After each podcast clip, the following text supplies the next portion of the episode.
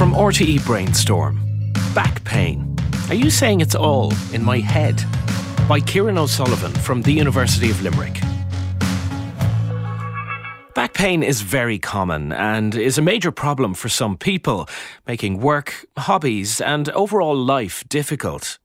Imagine how frustrating it is to be in that situation, and then for some back pain expert, like your physiotherapist, GP, or surgeon, to suggest your pain is all in your head. Unfortunately, this happens sometimes. I've probably insulted someone like that myself. So, why might this be happening? And how could this situation be improved? First of all, the short answer is no. Your back pain is not all in your head in terms of your pain being imaginary or fake. Pain is a subjective experience. No other person and no test can tell who is or is not in pain or how severe that pain is. Put simply, if you feel pain, it is real. End of discussion. But the longer answer is partially yes, but probably not in the way you might think. This seems contradictory, so let me try to explain two different ways in which our thoughts can influence back pain. First, hundreds of studies have shown that things like stress, worry, anxiety, and low mood make us more likely to get persistent back pain. Importantly, these studies show not just that back pain causes distress, but that distressed people get more back pain. This is similar to how these factors are linked to headaches, cold sores, and irritable bowel syndrome. In other words, being run down by things like stress and worry has a very real effect on our physical health. This is not imaginary, this is real biology. Secondly, when you develop back pain, your medical care can add to your existing worries. This is because we now have tests such as MRI scans, which can detect things in our back that sound scary, even if they're not related to our back pain.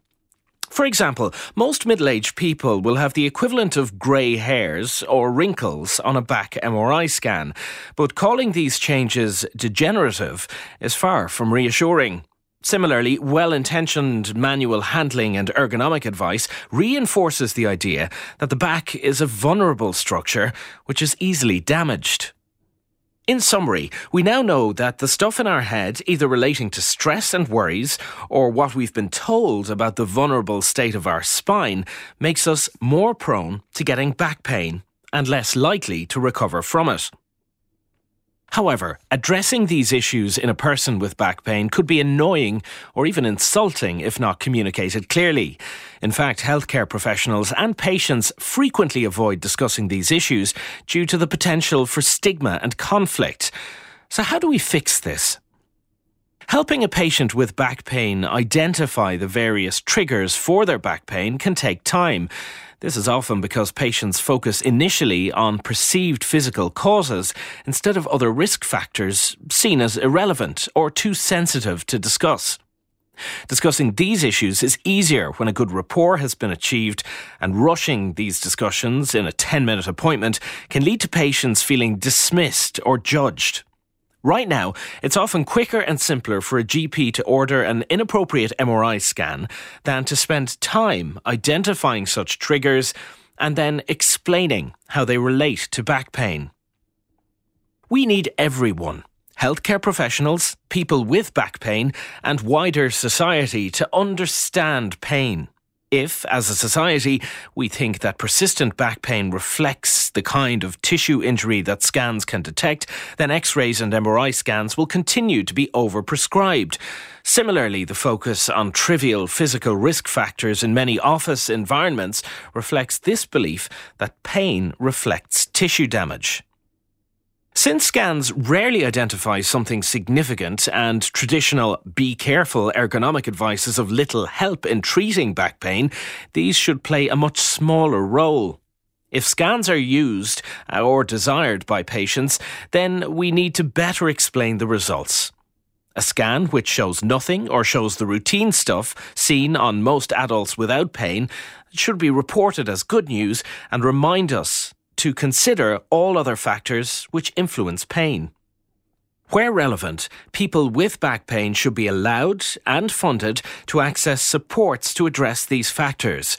This could include a role for exercise to reduce stress, enhance sleep, increase mood, and reduce a person's sense of fragility.